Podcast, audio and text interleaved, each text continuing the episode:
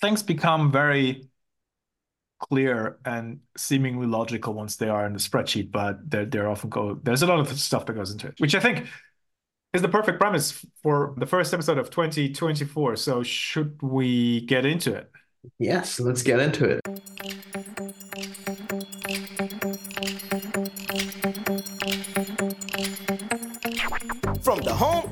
Of Ash and Flo, this is Unbillable Hours, a podcast about professional services marketing. Stick around to listen to our insights, tips, and best practices to improve your firm's marketing and even your career.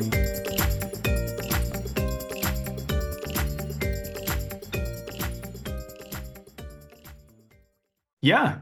So welcome everybody to this most recent episode of the Hours podcast. Happy New Year. I'll, I'll say it, Ash, even though you and I had discussions yeah, it feels uh, about whether that's still appropriate or not. I say it's Yeah. still appropriate. So there you go, folks. Happy New Year. Welcome in 2024. And we wanted to come out strong, or do we want to start slow? I forgot. We wanted to come to you with something we've just discussed because you might remember, Ash, I we talked even about it on this show. So in 2023, we changed the way we work with clients over at Client Friendly, my company. So we have when we have consulting firms coming in and we advise them on, you know, relieving a bit of the business burden by doing some strategic marketing. We now give them a self-diagnostic survey where they are asked to sort of rate their performance against four criteria, which we Mhm. say influence marketing effectiveness. So they will rate themselves. And then at the same time, we look at their stuff, for lack of a better word, right? From the Mhm. outside in. You, you know this, I've, I've discussed the numbers with you. So that means we rate them also against the same four criteria. And then we meet in an initial workshop and we compare scores. And can you guess what we find? Usually. Go on, go on.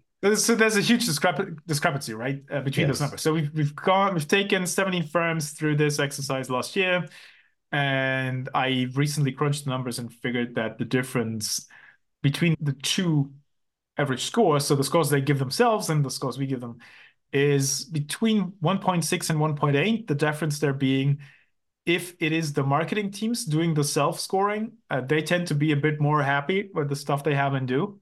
So that's when the difference is higher, right? That's closer to 1.8.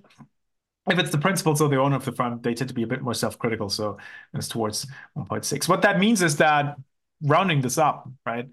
Firms Yeah. think they're twice as good marketing themselves as we think they are, right?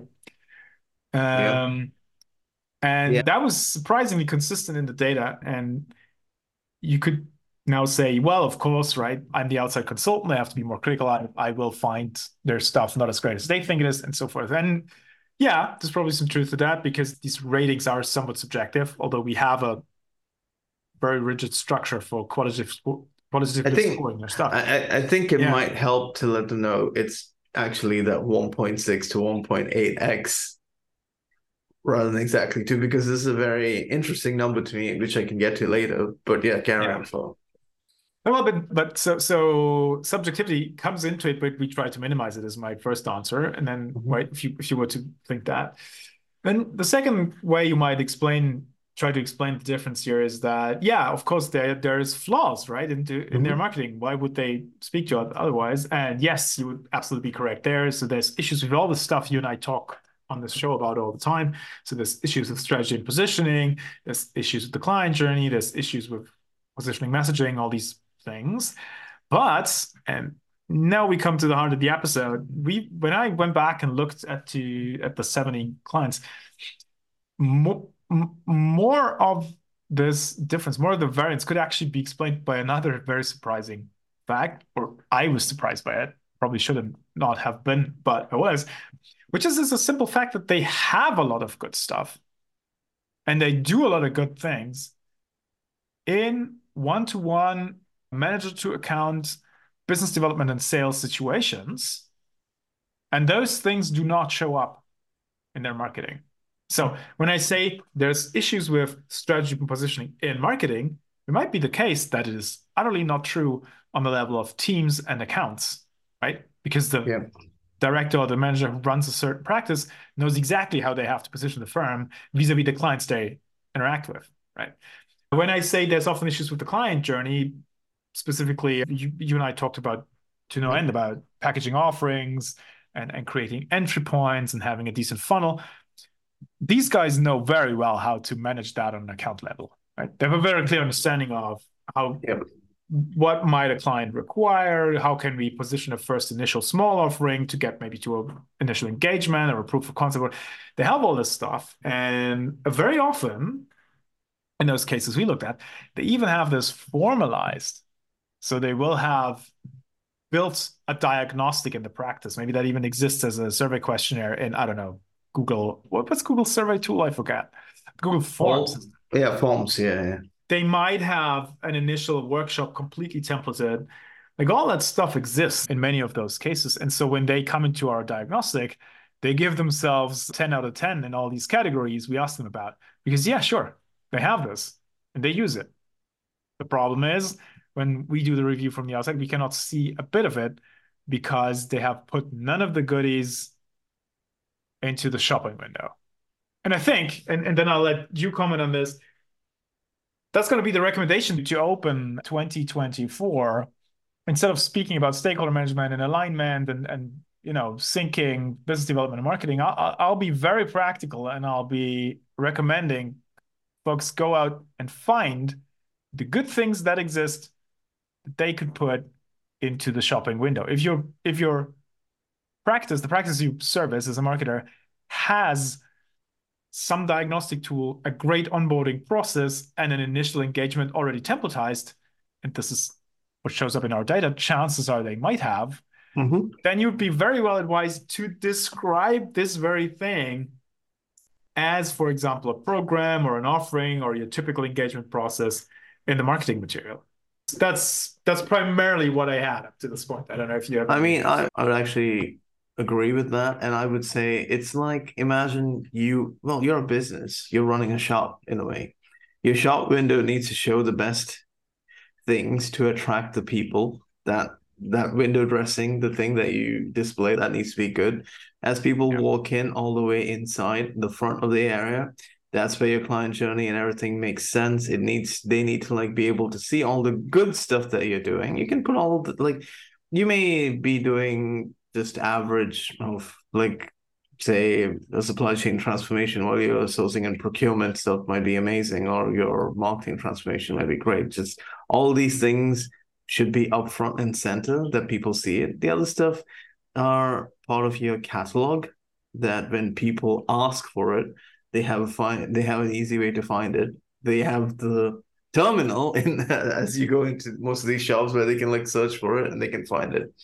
But focus on the things that you do well because if you don't focus on it, then you also are missing out on what your USP is to begin with. Yeah. Because if you don't know what you're trying to sell and how well you're doing it, then you probably don't know what you're doing. Let's be fair. Yeah, and I thought about so so we discussed how might a marketing team or a marketer go and do this, right? Mm-hmm. And I'm just at the initial stages of putting a suggestion out or putting a, yeah. I'm not going to call it a framework, but putting sort of a checklist together. But I think the, the my initial answer to the question, how would you go about finding the good stuff to put in the shopping window, is I would hit up the successful business developers in the practice, like whoever is taking care of pipeline, right, in some capacity.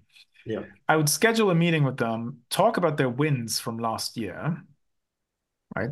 Mm-hmm. Pitches, whatever. Maybe pick one or two or three of those and then ask them in absolutely non marketing language. I'll get to that in a second. How, how they did it. And what I mean by that is you might ask them not stuff like, oh, well, how did you identify the, the customer needs or whatever? You, you should not say, how did you position the firm and so forth. Oh, that these are the information I want to get to. But I would ask them in, in the plainest English, like, what did you think, what did you see they needed when they came to you? Right. Or to yeah, us? how like yeah. How did you size the opportunity and describe that to your team. My thinking being the immediate objective or the immediate pain the client has when coming to is probably different from the larger opportunity or the underlying root cause issues, i.e., the larger opportunity for the firm. So, how did you let's think about this and describe it to your team? And then, and let's then map how it did this you... way very strictly. Like, Yeah. what did you observe must be what Yeah. they observe when they come to you. Like, you need like you, the first thing that catches your eye is obviously something that like if you have a discussion with them and the first thing that comes up must also be the first thing that they see when they come to your area. It needs to be a like for like match and a map. Yeah. Sure, you want to sell them a new solution, something entirely new, identify new problems. I mean, but first, the entry point has to be, you know, Yeah. something that they recognize. And then, then I would ask, that, that is true. And then, then, then I would ask, uh, so this is an interesting background information for us, right? So save Oh. that in your notes for, I don't know, positioning and messaging stuff. I'm, I'm not Mhm. saying you need that right away. But the more interesting stuff then is obviously to say, okay, how did you talk about our firm Yeah. to explain to them that we could help? What exactly did, did you propose, big picture, and and how did you get them to a first yes in a commercial? Like, what was the initial thing you offered to them, and and can you walk me through the plan you had for for Mhm. then maybe deepening or expanding the relationship? And then the last question I've sort of noted down was, what did you have to convince them of, or explain away, or expand upon? Right. So, so what were the things they did not understand or had objections to? Yeah. And again, helpful material, and it's probably progressing you already. But then the last question I would say is what assets did your team build during the entire process? So did you have a presentation? Did you build a framework? Did you create a process for them and whatever? Mhm. And if that stuff exists, I would ask for a copy of it. And then you have to go away and sit down and look through and make some smart decisions with regards to the reusability of that stuff or how fit is it for marketing purposes. But I cannot tell you how often I have been surprised in those meetings with those clients when we were discussing the discrepancy in numbers. Mhm. And how often sometimes principals of the firm had been surprised, right? When I said, well, wouldn't it make sense to have some sort of diagnostic or a health check for your clients in that sense? And then the team lead in the room, not the principal, team lead says, yeah, but we have that. Like my interns built this thing we've been using in the last three pitches, and everybody's like, oh, nice. Right. And this goes back to all the alignment and silos and everybody working for their own selves as they are in the trenches type of thing. But I think this is the the, the main point I want listeners to take away is you as marketers can do a service to the firm by going out and finding those, right? Dressing them up a little bit and then actually putting them in the shopping window for the world to see both prospects outside world, Yeah. but also internally, right? Surfacing the, the great stuff that's done within the teams. Um, I think- and I, I do think it is on us because the guys in the trenches, guys and girls, I should say, in the trenches, don't necessarily think about reusing and repurposing this stuff. Well, it needs to be coming from the person who is Yeah. observing rather than Yeah. the person who's doing, because the person who's doing is too busy doing it. So if you're supposed to help the person who's doing, you need to be able to identify, observe. I mean, observe, identify, experiment, purposeful, you know, journey. Yeah.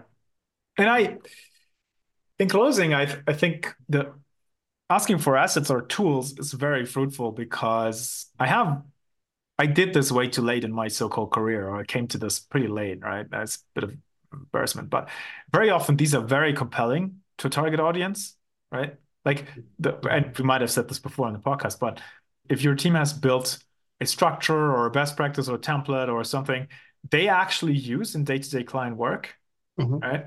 Like, well, what is your benchmarking framework for assessing a security posture? Do you have that in the spreadsheet, right? That stuff just makes for great content and for easy follow-up content as well, because you can introduce the tool, share the tool, create videos walking people through how to use the tool. Do you, do you know what I mean? Like, is the, the Yeah. stuff practically creates itself and it's can be very lean to get done and can be much more impactful than a blog post sort of summarizing some of the high level points. That's all I had for today, Ash? I don't know if you've any I think questions. no, I think this. I think beginning on a short and sweet note is probably better than jumping into Short, that because we have we do have stuff that we want to talk into, and as you can expect, because of generative AI being leaps and bounds today. I mean, Yeah. for the first time in our lifetime, a new antibiotic has been created, right? With the help of AI, which we think is a great thing. So there's And if it can do that, it should be able to do this podcast on our behalf, right? Just kidding. No, but you're right. We'll have to revisit the AI topic, and maybe we need to come up with some predictions for the year. But Yes. I, am not sure we're ready to do that. Yet. I think we're gonna wait to see the month because from what I see, what I'm seeing happening, it is a wait and see month. No one's making any humongous moves. If you are seeing big moves, they're all moves that were planned in December. That's just you know. yeah, well, but that's in part due to Europeans like myself coming back uh, mid-January, right? I don't know. I, I don't know what it is. But I haven't seen I haven't seen big moves, but I do expect to see a lot of big moves happening in the next few weeks. With as we know in professional services, we've got the big events of this month, including our dear friends at Davos. Davos, CS still at the beginning of the year. CS is almost over. I mean, almost It's almost over, right? it- Yeah, I had nothing the, to do the- with that The big for stuff around CS is almost over, but as in the event itself, I think is happening as this episode goes live. But hey, our listeners probably know all that, right? So let's wrap up and recap. There's a big difference between the perceived effectiveness of business development and marketing stuff on the inside of the house as opposed to the outside, because surprisingly often it's just that the good stuff exists, but it's not being leveraged and scaled and amplified through marketing. That's a mistake, and fixing it is on us, I think was the message. And with that, I'm gonna stop the recording. Thank you, Ash. Thanks for the Yep. listeners, and and stick around for 2024. We have we do have some great stuff planned, and we actually have it planned this time, which is a bit of a difference to previous years. So hang in there, and yeah, before uh, that, have a nice weekend. Hopefully, eventually, um, if you can. As you right? get to it. Yeah. Thanks for listening to Unbillable Hours. If you want more, tune in next week. You know where to find us.